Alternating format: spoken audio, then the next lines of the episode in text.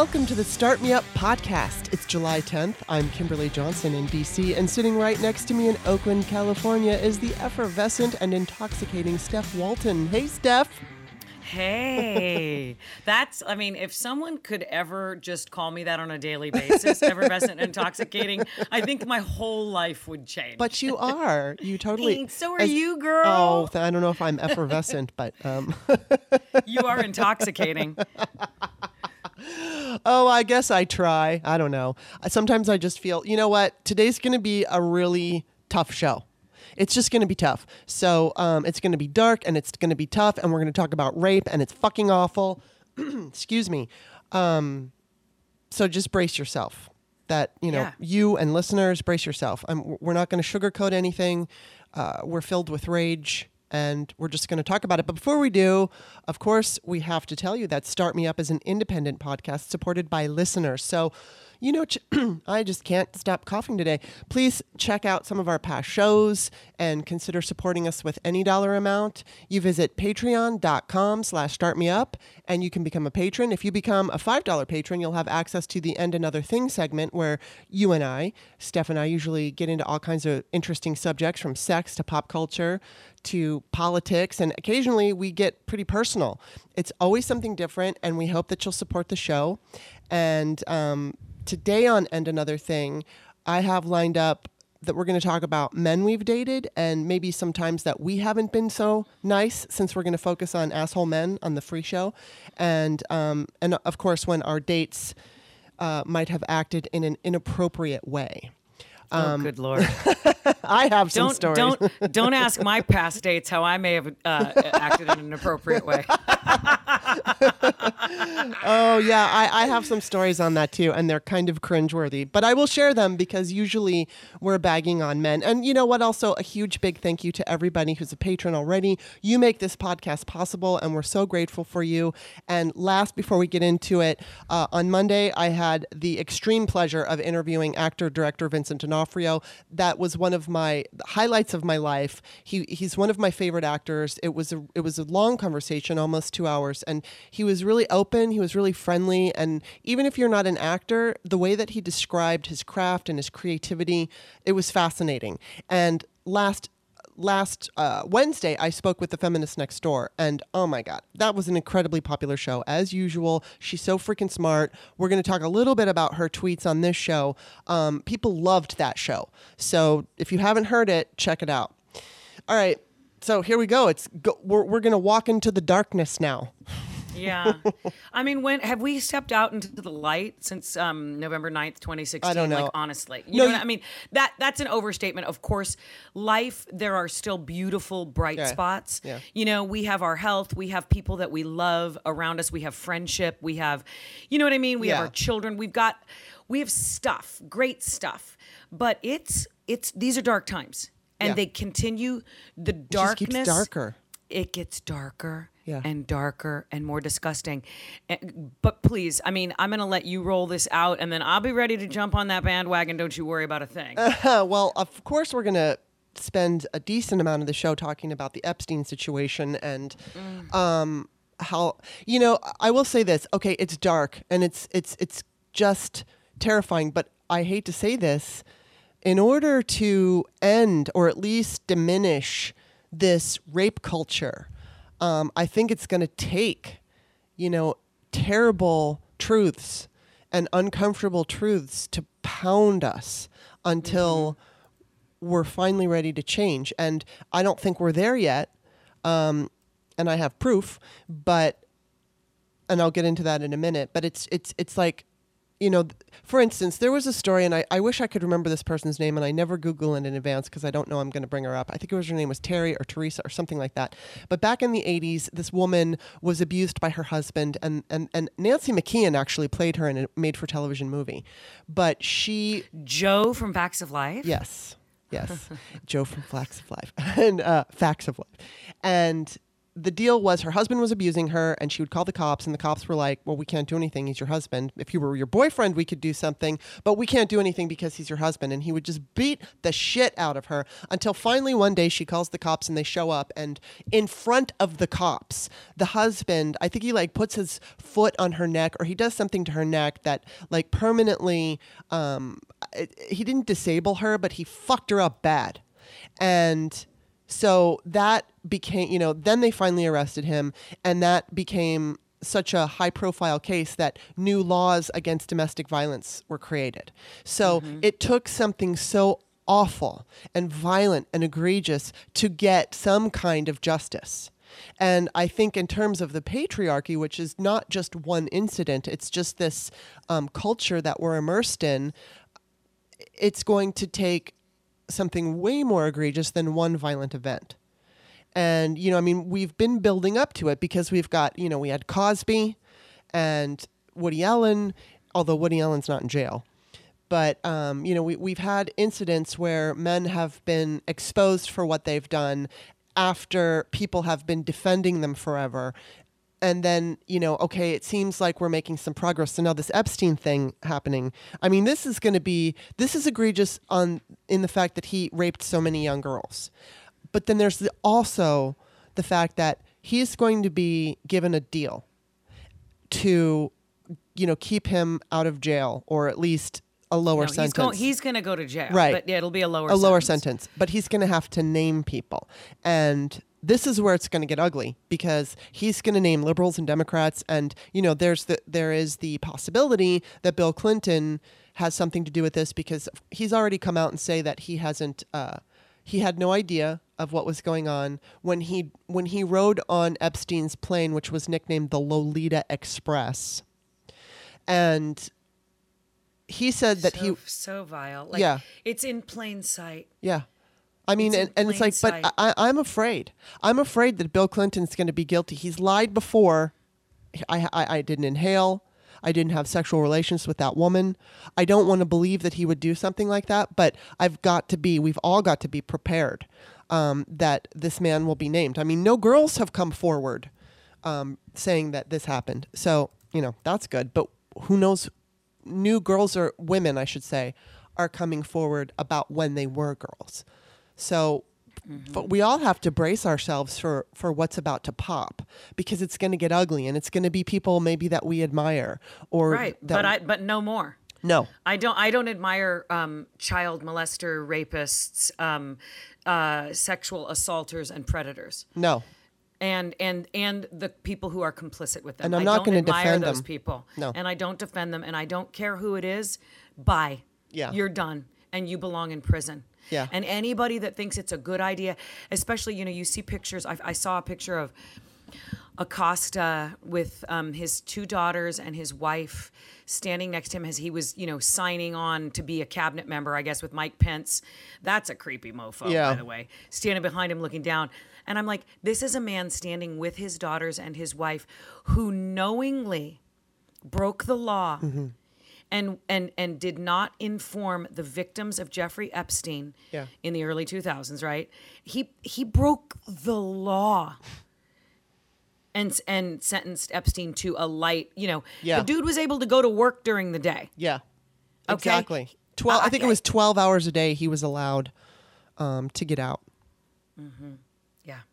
So i i this is if this is you know it's a man's world. Yeah. Right. Like sorry, women and girls, Yeah. but you don't have any rights. Mm-hmm. Zero. None. No, and then I mean this kind this is a different subject, but it kind of goes to the same story. I don't know if you happened to watch Rachel Maddow last night. Did you see it? Didn't. Oh my God. Um, Rachel Maddow got some breaking news while she was on the air, and it had to do with some of these uh, immigrant children in the detention centers. And there was a story that came out about a 15 year old girl who was, or I should say, she was 15 at the time, and she talked about how she was treated by these white male guards who. You know, of course, in front of other immigrants, group, you know, gr- a group of the other Im- immigrants, he he touched her breast. He he made her take her shirt off, or he made her pull her shirt up or something, and he touched her breasts. He made her pull her pants down, and while he was, um, you know, f- giving her that I don't remember what the term is when you're when you're looking for um, you know knives or what a pat down or whatever. She said that he groped her, but it, but the worst part about it, and this is feminists next door brought this up, um, was that there was laughter. He was laughing, and his white male guard friends were laughing, mm-hmm. and this was Christine Blasey Ford. One thousand percent. Yeah, said that that she heard that laughter when when she when Brett Kavanaugh was trying to rape her, and so that laughter is almost worse than the actual assault because that's going to stay with you. You know what I mean? Like that that laughter is like a mocking of like you it's mean nothing. It's indelible in the hippocampus Yes. of the brain. yes. Let's yes. not forget those words. Right. And we, you know, anytime, think anytime you've ever been made fun of, Mm-hmm. and regardless of whether it was around, I mean, God forbid a sexual assault, Mm-hmm. but think about how powerful that is as a child if you trip and fall in front of your entire class and Yeah. you're trying to walk across the playground looking cool and people laugh at you you'll never forget those moments Right. I, you know, ever, ever, ever, I can, I could bring up, you know, a handful right now from when I was a little kid all the way up. You know, you just, you never forget those moments, and to be laughed at while being sexually assaulted, I, I could see that as um, being life ruining Yeah. for for people. I yeah. just like I'm just cringing. It's just I- so sad and it's so awful. And it's like I, um, Jessica Valenti is also on a roll, on a rampage and a roll, and she said um, after years of writing about feminism, uh, or actually, I th- this was about the fact that Jeff- Jeffrey Epst- Epstein should just get caught and go to jail. And she goes, after years of writing about feminism, however, I know better. Epstein may go to jail, hopefully minus the sweetheart deal this time, but that won't stop the quiet defense of his behavior. And then she said, already we're seeing rumblings about how Epstein wasn't really a pedophile because his victims were post-pubescent, as if raping children isn't bad if they have developed breasts. And so, you know, we did see this. Uh, she talked about how people defended what Roy Moore did because they were older teenage girls, and you know, there there was. Um, I don't know. There was some. There was some man that was saying, "Oh, here it is. It's it says." Um, Rutgers University biologist Robert Trivers, for example, whose research funded by Epstein, defended the alleged pedophile in 2015, saying that girls mature now earlier now than in decades past. By the time they're 14 or 15, they're like grown women who, uh, like grown women were 60 years ago. I don't see these acts as heinous, he said. Oh my god. So these girls, you know, I mean, with the Epstein story, basically, it's you know, he preyed on a lot of either girls that wanted to be models or homeless girls, and he would get them up to his mansion, and he had his little special room where he had a massage table, and he would have them like pinch his nipples, and they'd massage him, and then he'd jerk off, and then this one, there's a new girl who came out today who was 15 at the time, who said that he just like grabbed her and violently raped her, but then he would give her $300. So for these girls who are vulnerable, who you know, they want to be models, they want to be actresses. they're starving. Yeah. They're starving. Yeah. They're on the streets. Mm-hmm. So here mm-hmm. here's an opportunity for them to have some food and to, you know, and to have a little bit of shelter for some time or something and and they're vulnerable and their minds are still maturing and growing, their brains are still developing. Mm-hmm. And and you have this um, heinous man who, by the way, I just want to add, I hate saying this. This makes me so uncomfortable to say it out loud, but it makes me uncomfortable to feel it. In some ways, Jeffrey Epstein looks like this man that I used to date. Mm. Not exactly, but they're similar. And I don't think Epstein is so handsome, but he is a nice looking man. If you were to see him and you didn't know he was a pedophile, you know, he's he, he may not be your type, but he would be, you know, viewed as a nice looking man. And that bothers me. It mm-hmm. bothers me so much that I what if I, you know, had been out and about and and and met him and he was friendly to me and treated me with respect? could I have gone out on a date with this man? I mean, it's it's like it makes me sick. It makes me sick, and I I mean, it's it's easy to hate on an ugly rapist, but when you have somebody who's a, a- fairly nice looking person, you know, I mean, even like the uh, what's that guy? The, that that serial Ted rapist. Bundy. Yeah, the women were like in love with him, and that's the weird part. It's like because if they're good looking, then their their behavior is excused by certain women, which feeds into the narrative wh- that what they did wasn't so bad. I'm gonna throw up. I know. I told you today's show was going to be dark. But you know what? We're fucking pissed. And something needs to break. A, the dam needs to break. Right. Because rape culture is just fucking endless. It just goes on and on and on, and it's accepted or it's ignored, or it's, you know, people stand by while shit happens and they say nothing. Right. And it- Always. yeah, and it, it just it needs to change.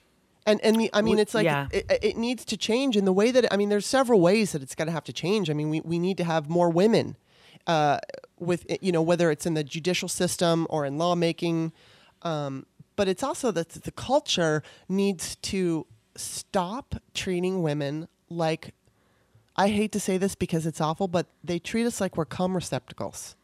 You know, I mean that that's what feminists next door. I, I read that. Yeah. And that- I mean, that was even it. It that harshness Mm-hmm.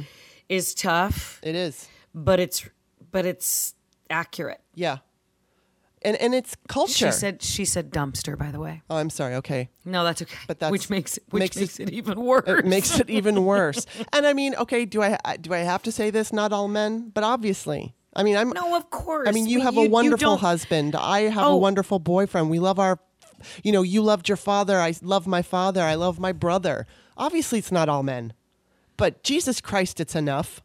It's too many. You know, and then this fucking guy on um, Twitter, I think she, I think feminist next door said something like, you know, you don't. I think it, this was in response to her saying, you know, you, you shouldn't have to be someone's father to understand you know why you should be against rape or whatever. And he said you lose all you lose credibility when you openly hate all men. Some men are pieces of shit most aren't. Some blacks are pieces of shit most aren't. And some women are pieces of shit most aren't. And i said this is the most common retort from defensive men who refuse to recognize that feminists don't hate men. They hate patriarchy I'm so mm-hmm. fucking sick of being accused of hating men. But you know what? The more this behavior continues, I mean, I'm never going to hate men as a whole. You know what I mean? But I but I am very angry at them. you know, I'm, mm-hmm. I'm very angry Yeah. because they're men are, are, are really a key factor in changing rape culture. And right and, and while there are a lot of them who are getting it and, and understanding how to behave when a when another when a friend makes a rape joke or whatever and there's like hey dude that's not cool. Um, more men that do that thank you but there's not enough of you yeah, it Right. sucks to point out that your friend is behaving in a way that you don't like, but I mean, are you really happy to be friends with someone who's making jokes about rape? You know, and I hate to say because you, it shouldn't be about if you have a daughter or a wife. I mean, you know, you hear these stories of gay people getting killed because of their sexual orientation, and it doesn't mean that I have to have a gay friend in order to feel empathy for the person who was killed or beaten up. Right. Why do you have to be a father or or a son? Well, but that just makes it so much worse. It's like we're just we're just proving the point how wrong it is. Like, oh, and by the way, Alexander Acosta has two daughters. Right. You know what I mean? That's just Right. oh, and if you weren't already convinced that it's wrong for any man to give a lenient sentence to someone who was raping children for a living, Yeah. then let me just also point out that he's the father of two girls. Yeah. So that's just that's I, I don't even want to So say is icing Brett on Kavanaugh. the cake. Exactly. Two or three girls. Two. Two. Okay. And a wife that doesn't that doesn't speak up. Yeah. But, you know, whatever. We don't we don't know her situation. So I'm not going to I'm not to bother trying to, you know, slice and dice what's going on in her head. Right. Well, she Um, didn't I look can- too I- happy. No, no. And yeah, whatever. We don't need, I don't even want to, you know, that's just, we, we started it with Brett Kavanaugh yesterday. Um, last night, Kamala put a little clip of her questioning him about, do you think that the government should have agency over men's bodies? uh, you remember that question? Yes. And he was just like, couldn't couldn't couldn't spit anything out. Yeah. much like much like myself half the time. but he, he he couldn't spit anything out. Um, you know, that's when it started. You know, Kimberly, I got on a plane and went to DC. I had really no other purpose other than to just fight that rape culture and the fact that he was being nominated. And I sat in in the Senate hearing in the judiciary hearing with Brett Kavanaugh. I watched Lindsey Graham have that seething moment. Remember when he was Yes. screaming? I watched Kamala question Brett Kavanaugh, and still he's confirmed. Mm-hmm. And who put and who put him over the top? A woman. Yeah. Susan, think of that. Yeah, Susan Collins. Who's who's sitting behind her? Cindy, the the one that thinks that black people should be lynched. Right. What's her name? I don't from remember. wherever the hell she's from, Missouri. Not Missouri, some some southern state, obviously. Um, and then and they're like they're uh-huh, nodding yes, we believe in Brett Kavanaugh Mm-hmm. and we're voting him in because rape, yay! and like Susan honestly, Collins just said she doesn't regret her vote. no, I know she she's going down. Who's challenging her, please? There's a woman, and I don't remember her name, but she's fucking awesome. The doctor. I think so. She's Yeah. really great. I don't remember her name. I'm sure I'll know her name later because she's going to be popping up.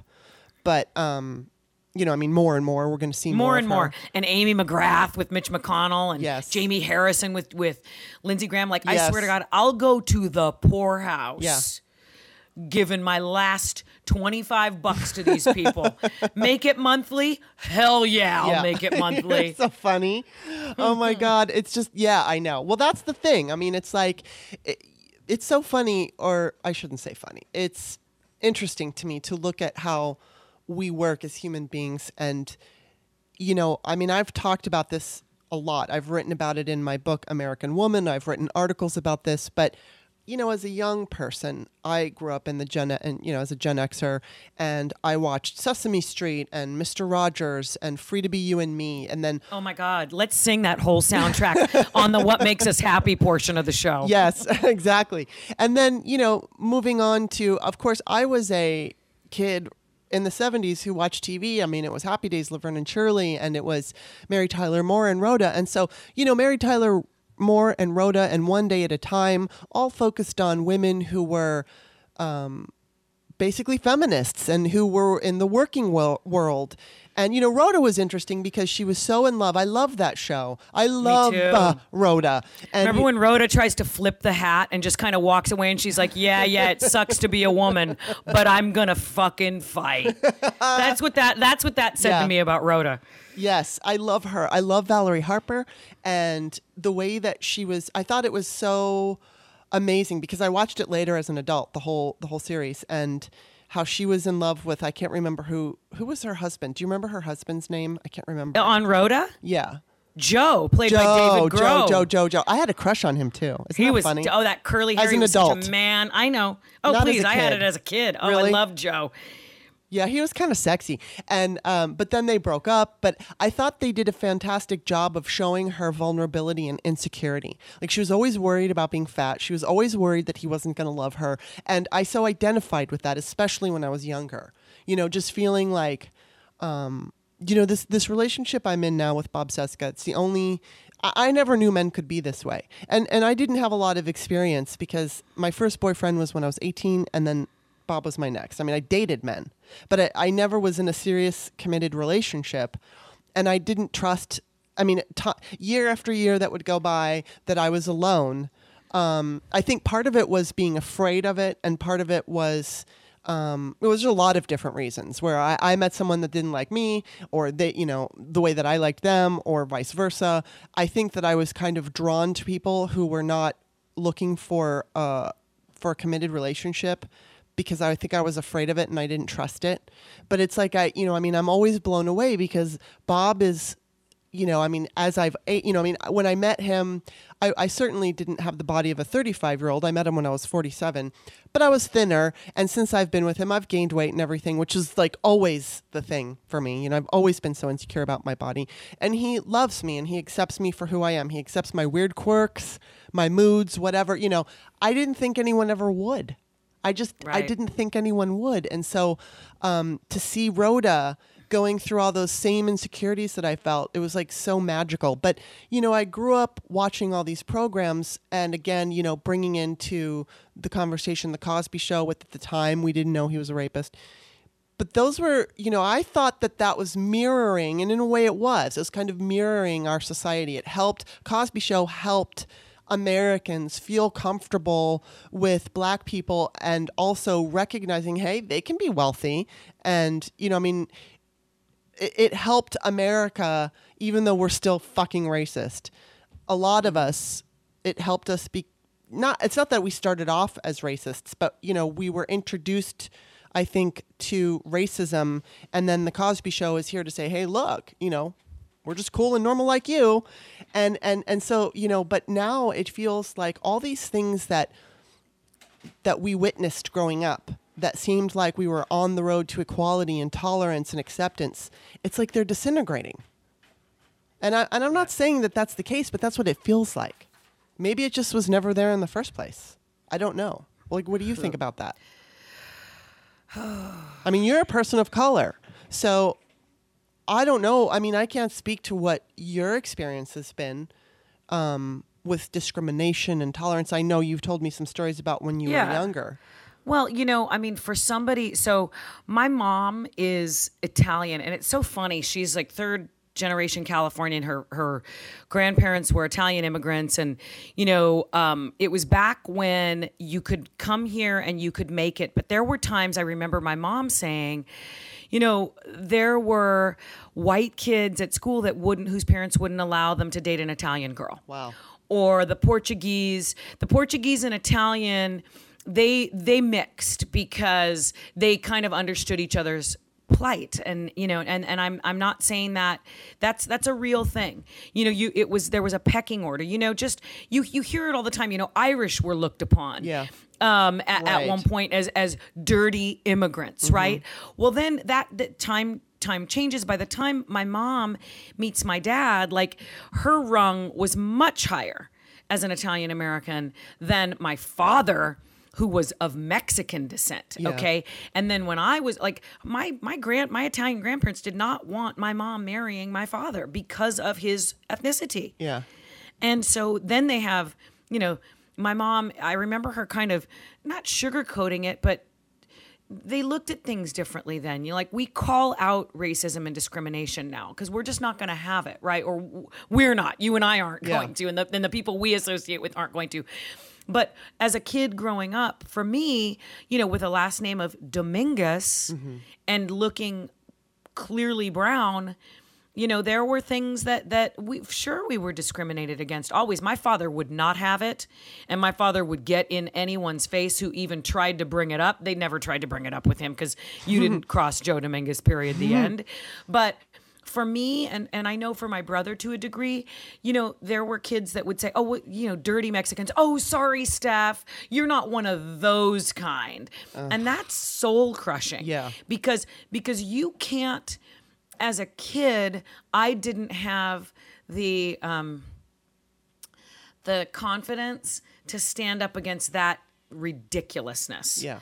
And and I think my kids do because we talk about it we talk about it openly. I remember going to my mom once and some kid calling me and my brother screaming out his bedroom window, "Beaners!" as we're walking to school. And I didn't know what that meant. I mean, I kind of knew it was well. That's probably derogatory since he's flipping me off too. But um, I asked my mom what it meant, and she was like, "Who said that to you?" Yeah. And like she went crazy. Now, my response, she said, "You know, if that happens again, you yell right back, and you, you know, you stand up for yourself." Yeah. and um, we did, and it never happened again. But still, Oh, good. it did, we didn't we didn't understand why someone would want Right. to come at us like that. That was what was most puzzling. Right. And for my mom in 1976, she was more like Mama Bear, you know, and we didn't get into the philosophy of why that's fucked up, you know. And instead, it was like, oh, you know. And my mom would be like driving by, you know. I I I envision her. You know that scene in in um, Bridesmaids when Kristen Wiig is driving her beat down car past her cop boyfriend Yes. over and over, and she's got like a cig and a brew in her hand, and the seats kind of relaxed. Like, granted, there was no beer, was my mom was driving us around, but we were in a pin, we were in a Pinto station wagon with Wow. the wood paneling on the side, and Oh she'd be God. like, "You are not like that." Vibe was coming out of her. when we drove past these kids' house and when we drove, if anybody, you know, so like I had someone who was going to come to my rescue and stand up for me. But what wasn't happening were these philosophical discussions on what motivates a person to hate on you because of, of who you are who you you know what your ethnicity is and you know what your gender is and Mm-hmm. whether or not you choose to be a tomboy or you know all these things whether you're a boy who wants to wear makeup like these are things that I just knew inherently like you didn't fuck with people because of their choices or because of who they are Mm-hmm. And that just went without saying. So it was tough to reconcile as I got older for sure. Yeah. You know, now it's just like, honey, you want to wear the boys' clothes and you want to chop all your hair off, you do that. Yeah. You you don't you love people because of who they are, not what they are Yeah. okay and so this is the this is me being okay with that at 53 mm-hmm. and being able to impart that on my children but i remember feeling um i just just to go back to the cosby thing like when that show came on i was so happy to see successful black people on television like sitting down to a dinner table, having important discussions around education, and just doing things that we only, that people of color only ever watched white people be successful at. Yeah. And, you know, it sucks that Cosby's a disgusting rapist who Yeah. drugged women to have his way with them. But the message in that show was so important. Like, we sat down as a family and watched that thing Yeah. My and mom and I VCR'd did. it. Yeah. And VCR'd that shit so we could then watch it again. Um, you never saw that for Latinos. Wow. Yeah, I didn't. You know what? As a white person, I got to say that didn't even ever occur to me. It didn't occur to Mm-hmm. me. And you know, I grew up in California, and I actually, I really, you know, as an adult, I grew. I moved there in 1977 with my mom when I was nine, and obviously, coming from Baltimore, Maryland. I- was introduced to the Mexican culture. I mean, they've got Olvera Street, and obvious, you know, everything in California is San this and San that, San Luis Obispo, San Diego, and so so much influence from Me- Mexican culture. And I heard the Beaners and I heard the wetbacks and I heard all that stuff. I never I never said that as a kid because I don't know, there was never any reason for me to feel like I had to hate on them. And I don't I heard it, but it wasn't something that stuck with me and I guess I didn't hear it all the time. You know, the first school that I went to in California w- was in Brentwood, which is a very affluent neighborhood. Affluent. Yeah. That's And- where OJ's from. Yes, I know. I was often around the area where that um, Starbucks was, uh, that his wife would hang out, and and and the gentleman that died. But you know, I mean, we were we were very close to that. But Ron Goldman. Ron Goldman. There was. Uh, you're so good with names. I knew Um, him. You did? I, I used to work with his sister Kim, and Fred and Ron used to come into the restaurant.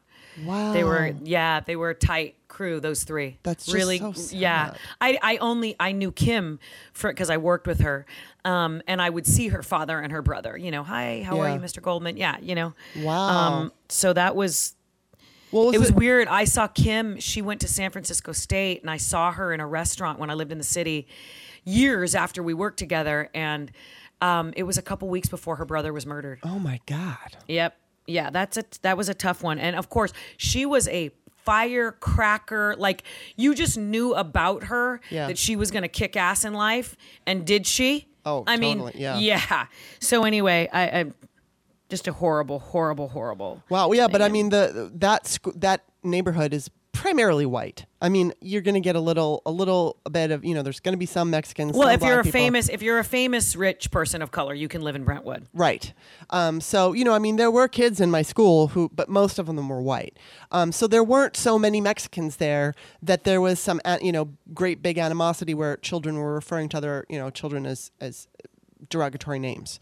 Um, but I always, I liked the Mexican culture. I embraced it in, when I lived, especially as an, an adult, I really appreciated it because it's just so rich and it's Yes, it colorful and it's it's the food is fucking amazing. And you know i mean as i've said on this show mil- millions of times well maybe not millions uh, that you know my best friend at the time uh, for, during uh, several years um, before i moved to northern california uh, she's mexican. Her fa- i hung out with her whole family and they were like my family.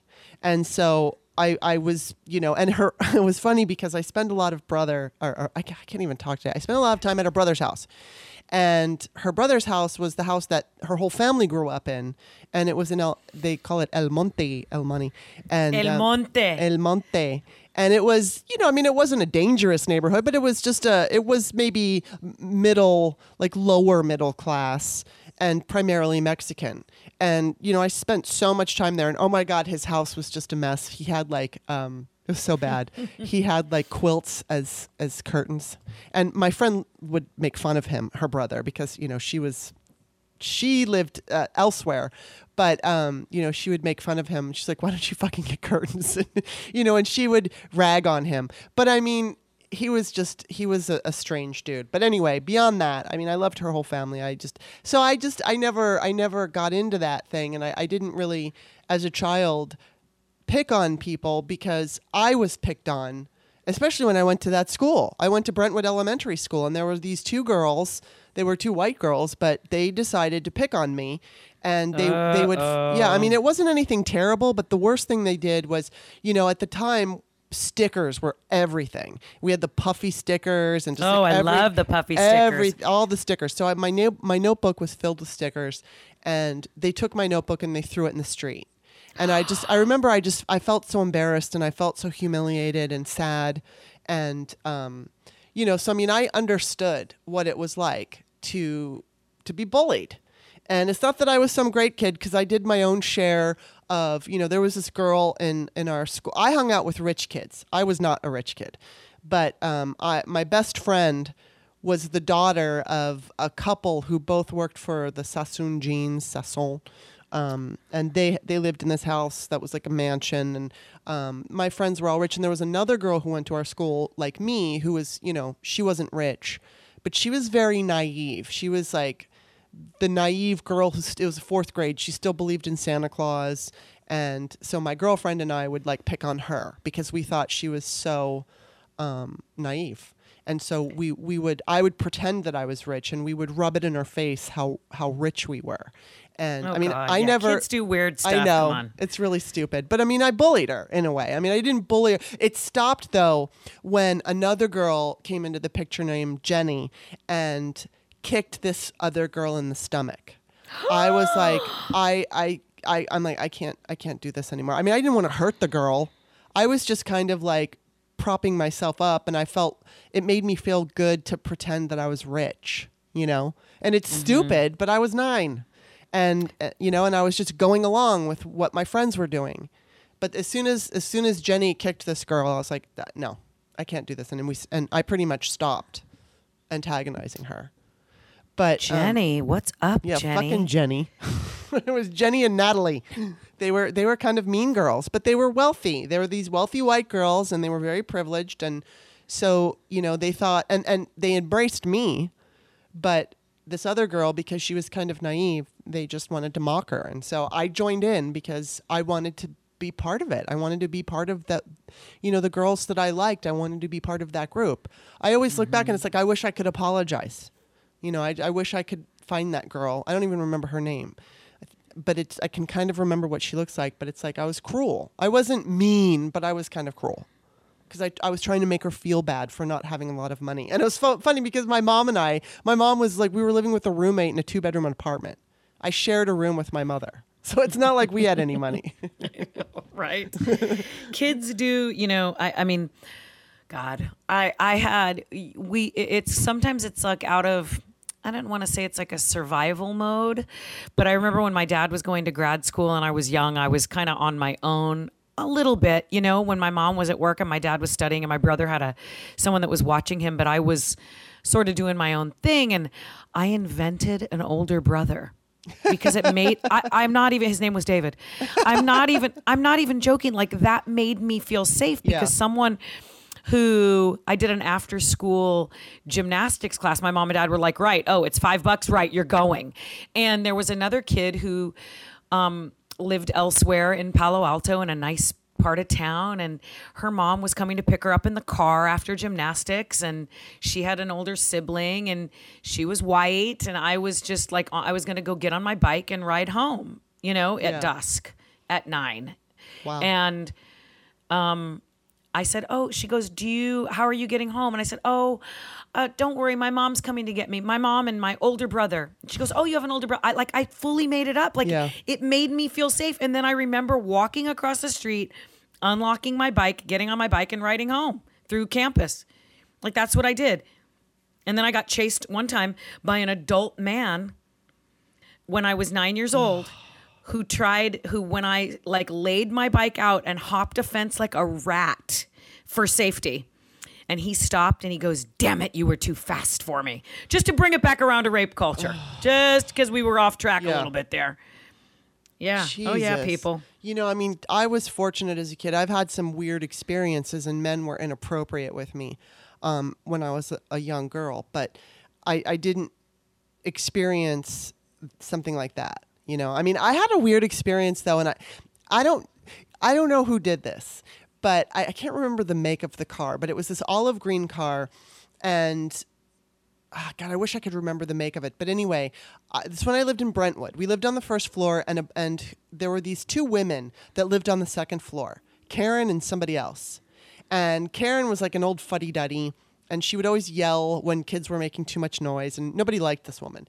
And so anyway, there was this Sunday. This is a weird story, but there was this particular Sun, and Karen had this car. She had this this uh, olive color color car that I don't remember the make. Was it a pacer? No, it was more like a K car or something like that. You know, oh, like a- yeah. some I kind of love the K car. Buicks or I don't know. It was just something like that, four door. And so we had this very long driveway that was like shiny cement. And so I always used to have this weird um, thing about I wanted to check the mail all the time. And it's funny because, you know, I, I loved answering machines anytime there's a message. And then now we're in like the internet age where, eh, oh my God, there's so many messages. There's so many fucking ways to get mail now. But when I was a kid, I was obsessed with the mail. And it was a Sunday and I knew that the mail wouldn't be delivered, but I wanted to check it anyway. And I was, it was in the middle of the day and I was watching King Kong and my mom was home. And I decided, all right, it was a commercial came on, and I decided I was going to go check the mail. And I had a pair of socks on, and I was walking on this slippery pavement. And so, uh, just as I go, you know, I'm like coming out of the door, um, and I'm going to turn left to go down toward the mailbox and walk on the slippery cement. The neighbor, uh, one of the, my neighbors, this guy, the single guy, um, just happened to be leaving. So he and I were walking toward the end of the, you know, the beginning of the driveway, I should say, where there was this car that I just like the one I described, this like olive green car, and it was just sitting there for it wasn't moving. And I I remember feeling really uncomfortable about it. But this man was you know with me when I was walking toward the mailbox. So he keeps going. I go into the mailbox and of course there's nothing. And I walk back and I'm walking to my apartment and then I hear this green car and I hear the engine revving. And then they just fucking put the pedal to the metal. And I'm running on this slippery slippery uh, you know pavement and I just fucking make it. The car would have hit me and I you know to this day On purpose. yeah, and to this day, I don't know who it was. I, I I don't know if it had anything to do with this Karen woman who had the same kind of car. It could have been, and I didn't tell my mother because I was so afraid. Like you talk about your mom, my Oh, mom would have pitched. My mom would have gone fucking crazy. And the the scariest part was when they finished, they turned around and they went back and they sat again at the beginning, or at the, you know at the beginning of the uh, of the driveway, waiting and they were still there. And it's like I could have told my mother, but I she would have gone out there, and I thought they would have run her over. Oh my god. So it's like I mean I you know I, I don't even know why I brought this up, but it was just weird how like um you know oh I it was just about I wasn't necessarily molested or in a okay just just FYI everybody I hit a button. And I don't, I, don't, I don't know what the fuck I did, but I stopped recording, so we had to we had to. Uh, I saved the file, and now um, we're recording again. So sorry about that. I hit a button. I hit a button. Yeah, but you know, I was just we were talking about the fact that um, it was just so weird that I that somebody had come after me and I wasn't. I, I may not have been a victim of like child molestation, but that was like a weird situation when I was a kid. People are weird and there are bad people out there who want to take advantage of children whether somebody wants to um, catch you when you're riding your bike home or they want to put the fear of god into you and make you run for your life i mean that's that's just messed up Yeah. That that's it's fucking weird. It's just fucking weird. I don't know, but you know what? I want to um I want to tell you something. I don't remember if I told you this uh on the phone when we were just talking between us. Did I mention to you that Ivanka rumor? no Okay, well, look, this is this is all. I, I'm just saying this is a rumor, and and it's literally from people who are on the Trump campaign. And the reason I'm saying this is because I know somebody who is working with the Trump campaign, not for, but with. Mm-hmm. And so he said that, and he's a Republican. He said that there are legit rumors going around in D.C. that Trump wants Ivanka to take over for him. Right. So, um, you know, Bob wrote an article about this. yeah yeah yeah Um, and so the deal, and so you know, Bob's thinking, okay, if it's going to happen, how's it going to happen? Because he can't just say, "Go away, Mike Pence," my, you know, um, or or or whatever. Wait, wait, wait, take it back. He can't just say, "I'm going to leave," and Ivanka's going to take over for me because it would be Mike Pence. So the way that they would make this happen, if if if this is at all true, if there's any truth to it, um, is that he would not nominate Mike Pence as his VP for 2020. He would nominate Ivanka. And then the idea is they would win the election and then he would step down and then she could pardon him. So, um, you know, because right now he does not want to leave the presidency because that's the only thing protecting him. And you know the idea of why would he want to leave? Well, some people are suggesting that you know he's got dementia and that's part of it. Some people think that he just hates his job. Um, he hates being president. I don't know if this is even true, but it's but it is a legitimate rumor floating around DC. It's not just me hearing things on the internet. I mean, this person that I know, like I said, he he's met people from Cambridge Analytica. He has talked them. He, he said he doesn't like them, but whatever. Um, and and this particular person is doing um, opposition re- research on Democrats, and so he's in the know. You know, I mean, he's he's got the inside scoop. And does it mean that this is going to happen? I have no idea, but people are talking about it in Washington. So I just thought that was kind of interesting. Well first of all she would never win Well, it would be Trump as the main. It would be Trump and then her as the VP. So Oh, oh, right. Blah, blah, blah. Of course, fine, yes, but I don't think she on the ticket. right, I think it would hurt. I him. just, I think it would hurt him too. yeah, especially with. I mean, not with his base, but with the independents and you know with other people who are like, hmm, I'm not sure what to think. Because misogyny Yeah. in the Republican Party. Yeah. I mean, she embarrassed him at the G20. Yes. And and that's tough to do because look who she's embarrassing. I know. I mean, that dismissal by the woman that runs the IMF was just like, oh, I, I, I I, can't even count how many times I watched it. It was painful, but it was like, Yeah. shut your trap. Yeah, and Charlotte girl. Clymer said something about like how he couldn't stop watching Ivanka and, and her spin cycle hands because she was like spinning her hands when she was trying to sound like she knew what she was talking about. Right. Uh, so. right? Oh, she's just I, It's I very male dominated. So. yeah, yeah. So shut the fuck, Fuck up. up. oh, and you know, just because she's pretty and she can say twenty-five dollar words doesn't mean she can be the president. At least she knows better words than the president. This I can tell you. But um, but um, yeah, no, I think that that would hurt him. But you know, the idea is who's going to pardon him. The only flaw, the only flaw that I see is state charges, because obviously, if he if that scenario were to happen and they were to, you know, win, and she was going to take over as president, the state could, states could go after him, like New York, and there's nothing that she could do. But she would be more. He could trust her over Pence to pardon him. Oh well, of course, because if she's she still has her cart hitched to his wagon, that means power and money and Yeah. forty six hundred dollar dresses at the G twenty. Yeah, exactly. Come on, girl. Um, not you, her. Yeah. Hey, so why is it you? Th- I mean, what I don't understand um, like Acosta's not resigning, right, Right. for this Jeffrey Epstein stuff. Yeah. He's actually saying, I commend the Southern District of New York. It's like, great, dude. You commend them for doing work you should have done Mm-hmm. uh, 17 years ago, right? Um, why is the why is the Trump administration not condemning Epstein? Why are they not walking away from this and distancing, distancing themselves from this? Well, to a Like, I- degree, Trump is because he was saying that they had a falling out and he doesn't like him anymore. There was a Oh, quote. when did he say that? Oh, I must it- have missed the news for five minutes. yeah, he said it yesterday. I think it was yesterday. It was reported on yesterday. Although there is a quote from him in 2002, I think New York Post has it that, you know, oh, Jeffrey Epstein's a great guy and he really loves a good, fun social life just like me. And, and he, he loves beautiful young women. women. Yeah. on the younger side. Yeah. you filthy animal. Yeah. So obviously, um, well, I, I, you know, I, I kind of wonder if what Russia has on him has something to do with that, with pedophilia, but I don't know. I really, I don't know.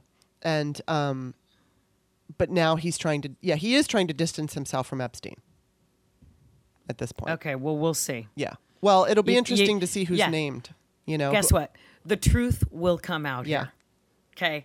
If that, if Epstein has a safe filled with labeled photographs Yeah. of his victims, you think he doesn't have some documentation? Yeah, like young. What, on what the dudes, on the dudes that were in there. Yeah.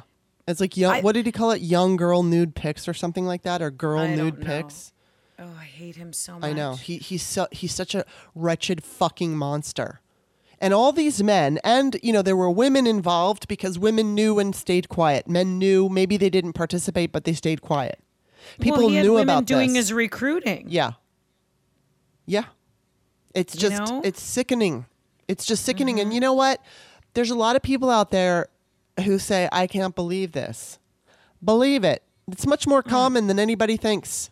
I can't believe this. You can can you believe any of the stuff? Yeah. Can you believe he was caught on tape saying you can grab women by the pussy and was elected? Can you believe that? Believe it. Yeah, I mean, it's ha- it's all out there. He it's all you. happening. Yeah. Yeah. He told you When someone tells you who they are, believe, Believe them. them. Yes, Believe absolutely. that. Oh my God. Um, well, why don't we? Why don't we go into what makes us angry and what makes us happy? So, um, do you have something ready? Because I do, of course. Well, I mean, I always be stupid and say what happened, but you know, an hour ago when we started Right, this. I'm right, like, what right. makes me happy? Coffee. I gotta break it down to the simplest Yeah. of terms, people. Coffee is amazing. Damn. no, what makes me happy? I'll tell you what makes me happy. Um, I I am so like proud of my children and my family and just knowing that we're you know I, I, not not to be gross but like living our best lives and just being just seriously like just trying to be people who say what we're gonna do. I mean, do what we're gonna. What what is it? who do who do what we say we're gonna do, Right. and who stand up for the right things and who are there for the people in our lives. Like that's all I need, really, right now. You know. Yeah. I'm thankful that I have a that I have a, a, a means of, you know, helping to make money for my family and put food on the table. And, you know, I don't. I just want to live that way and just take care of people and be there for my friends. I want to be that middle of the night phone call. Like I want people to have me on that list. Yeah. You know what I'm saying? Yeah. That's who I want to be. That those are the people that I want to raise as in, in, in to come up in the world and I think that I'm doing that and so that makes me really happy to know that. Aw. Is that is that okay? That's wonderful. Whatever Okay. makes you happy. And I guess the angry would just be what everything we've been talking about. Oh. Yeah, I'm angry every day when I think about the injustice in this world. I'm angry every day when I think about ch- a year ago bitching about children being separated from their parents Right. and children in cases and Ivanka you're complicit peeing my pants in Fresno screaming that at her as her Escalade drove by and it's worse now I'm infuriated by that Yeah. I'm infuriated that this country, with the aid of Russia, helped elect a person who is a sexual predator and a criminal and a tax evader and a charity creator so he can rip off from people who are giving to children with cancer. I that angers me every single day. It angers me that the taxpayers are paying for his children who are grifters to go to England and put on tuxedos and ugly ass dresses to pose with the queen on our dime.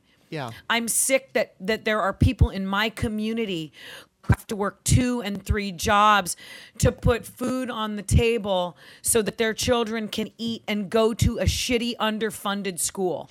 That angers me every day when those people are walking around in Washington, D.C. and taking from the hardworking American people. I could go on. Yeah. And I could lose my shit. And I do, but but so that's what that goes back to what makes me happy. I'm trying to set an example for my for my family and for the people around me that that's not how we do. Yeah.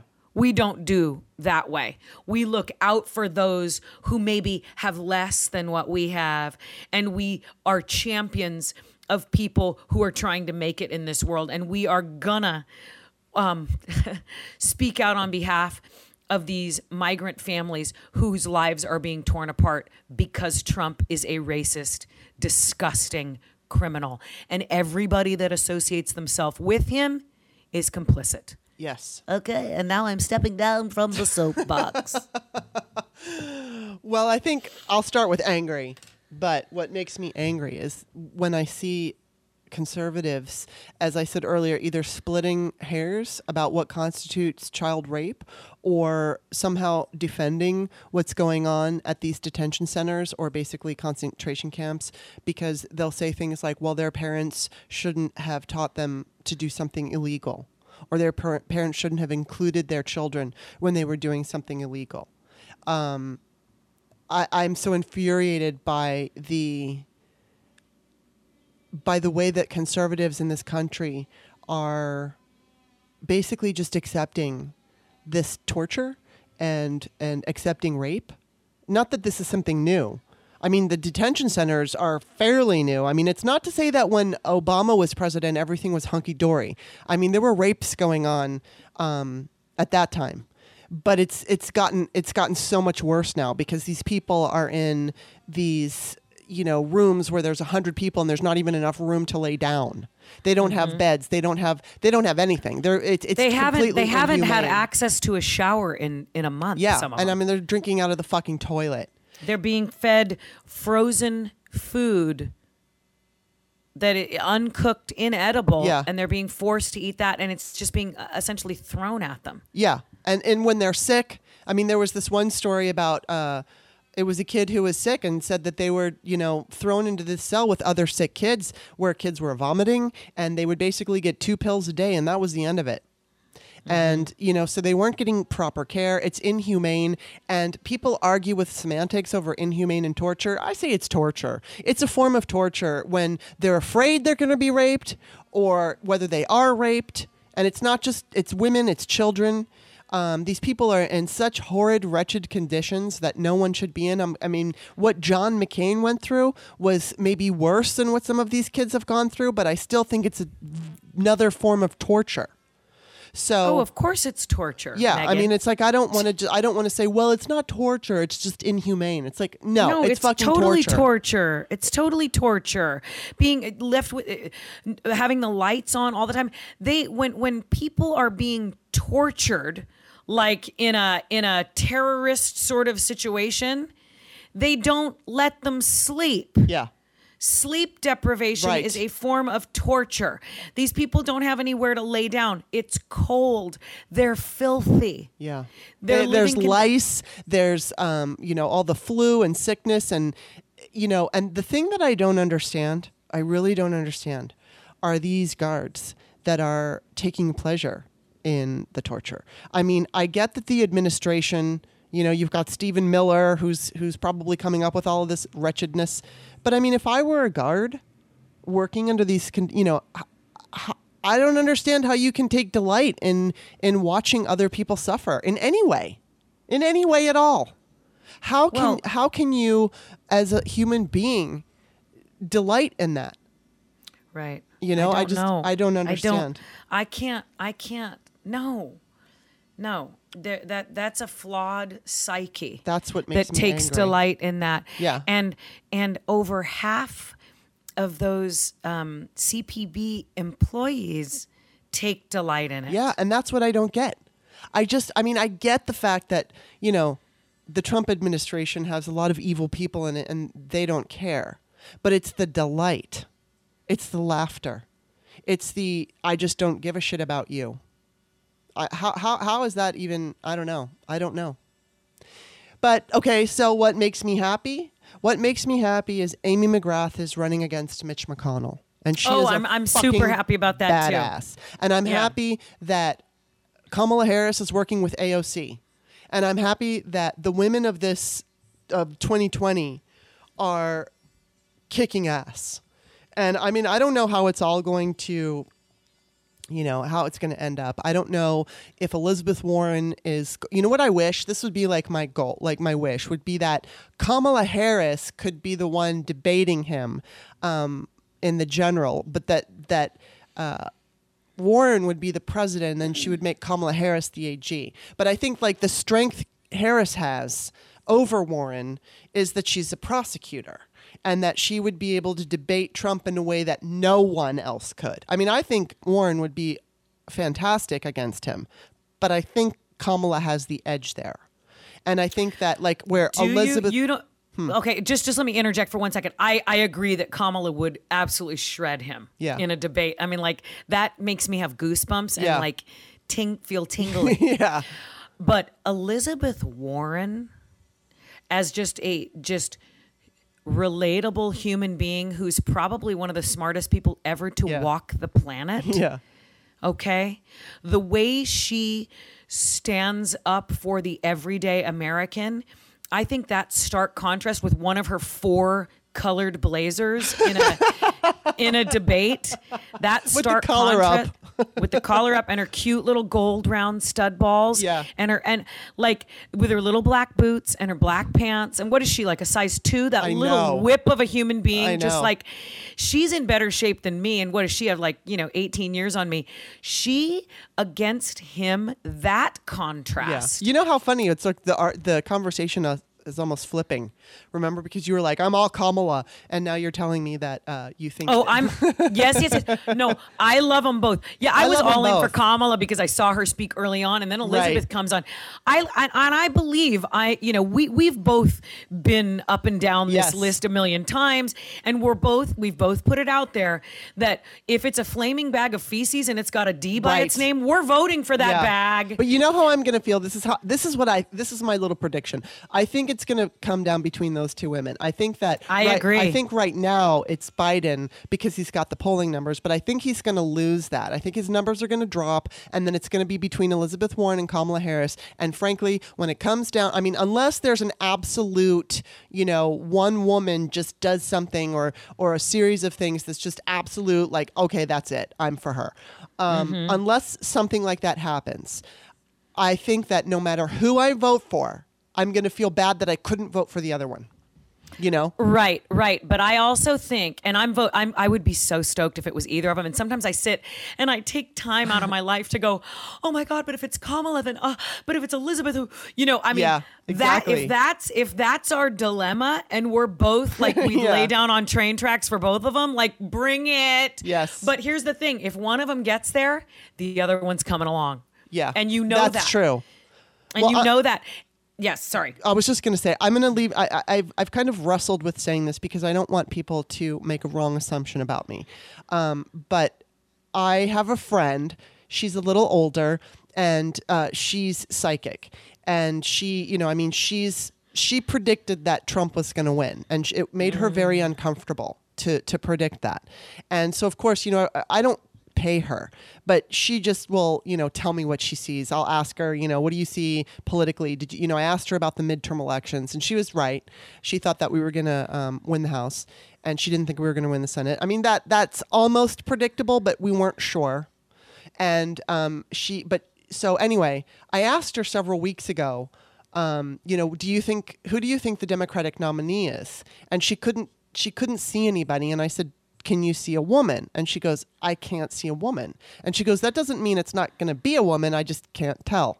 So, um, you know, and I take everything. I just take it for fun. You know, if it happens, it happens, and if it doesn't, it doesn't. I don't fucking bank on anything. But she called me the night after. It was the night of the second debate before it started, and she's like, "Okay, I see something," and she says, "It's I see a woman." And so she sees that the Democratic nominee will be a woman, and then she took it so far to say that she didn't see Trump winning. So if that's the case, and she's correct, like she was in 2016, a woman will win the presidency.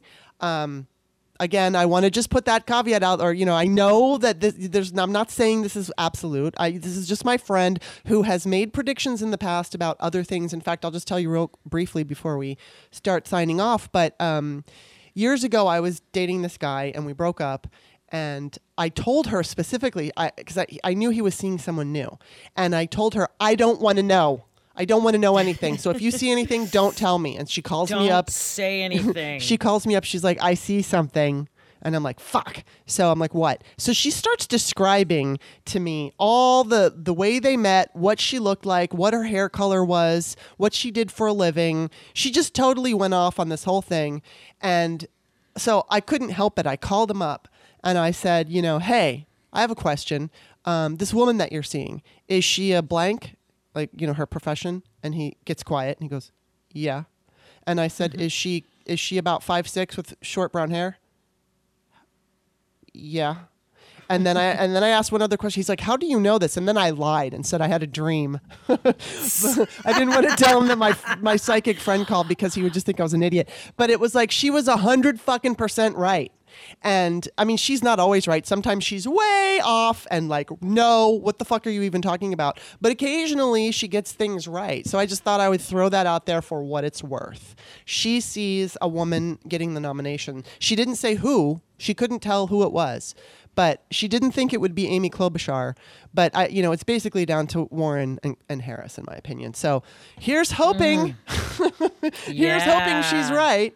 And Yeah. uh, you know, I, I want to remind everybody that next third we're going to do a show next Thursday um, instead of Wednesday because Wednesday Mueller is testifying in front of Congress. Hopefully, hopefully that will go down and it'll be public. So we're going to be talking with Teri Kanefield. She's a lawyer and she does these amazing threads on Twitter talking about the Trump administration and all, you know, whether it's predictions that she's making or, you know, spelling it out. Here's what it means. She's fucking brilliant. If you don't follow her, you should follow her. It's T E R I and then Kane Field, which is K A N E Field. So um, she's going to be, you know, giving us her analysis on what Mueller said. So that's going to be a really good show. And then again, um, on And Another Thing, which we're going to head on over to, um, Steph and I are going to maybe talk about some stories where we weren't so great when we were dating. And then I've got at least one really great story about some fucking dick who was so inappropriate with me on a first date. So um, that's what we're going to be talking oh, about. oh joy. Yeah, I know. But uh, you, you definitely want to follow us on Twitter, right, Steph? Oh yeah, we yes. Please do. Please follow us on Twitter. You can find Kimberly at author Kimberly L E Y and me at Lady Brain Show. Yeah. And we love we love hearing from you. We th- there is there is a lot of joy. You know, life is busy, and sometimes I you know I get all sucked into what I've got going on on the side. And then when we do these podcasts, I have to tell you the comments that we get from those of you who listen, like just they put spring in my step. And Yeah. it makes me so happy to know that we're bringing a little bit of joy and pleasure for you guys. So just keep it up. I love it. Thank you so much for your support. Yeah, and even even when you have critiques for us, bring it because we we literally listen. I mean, it doesn't se- mean we're absolutely going to take people's advice if if we don't agree, but there. Oh, hell no. We don't listen. We don't listen. No, I'm just kidding. No, Totally but we definitely want to hear, you know, what you have to say. And and once again, thank you to all of our supporters. Um, doing this show is something I never thought I would do, but now that I'm doing it, I can't even I can't even imagine not doing it. So I- I'm hoping that the show grows over time. Um, as far as you know, I, at, at some point, I'd love to get to two shows per week.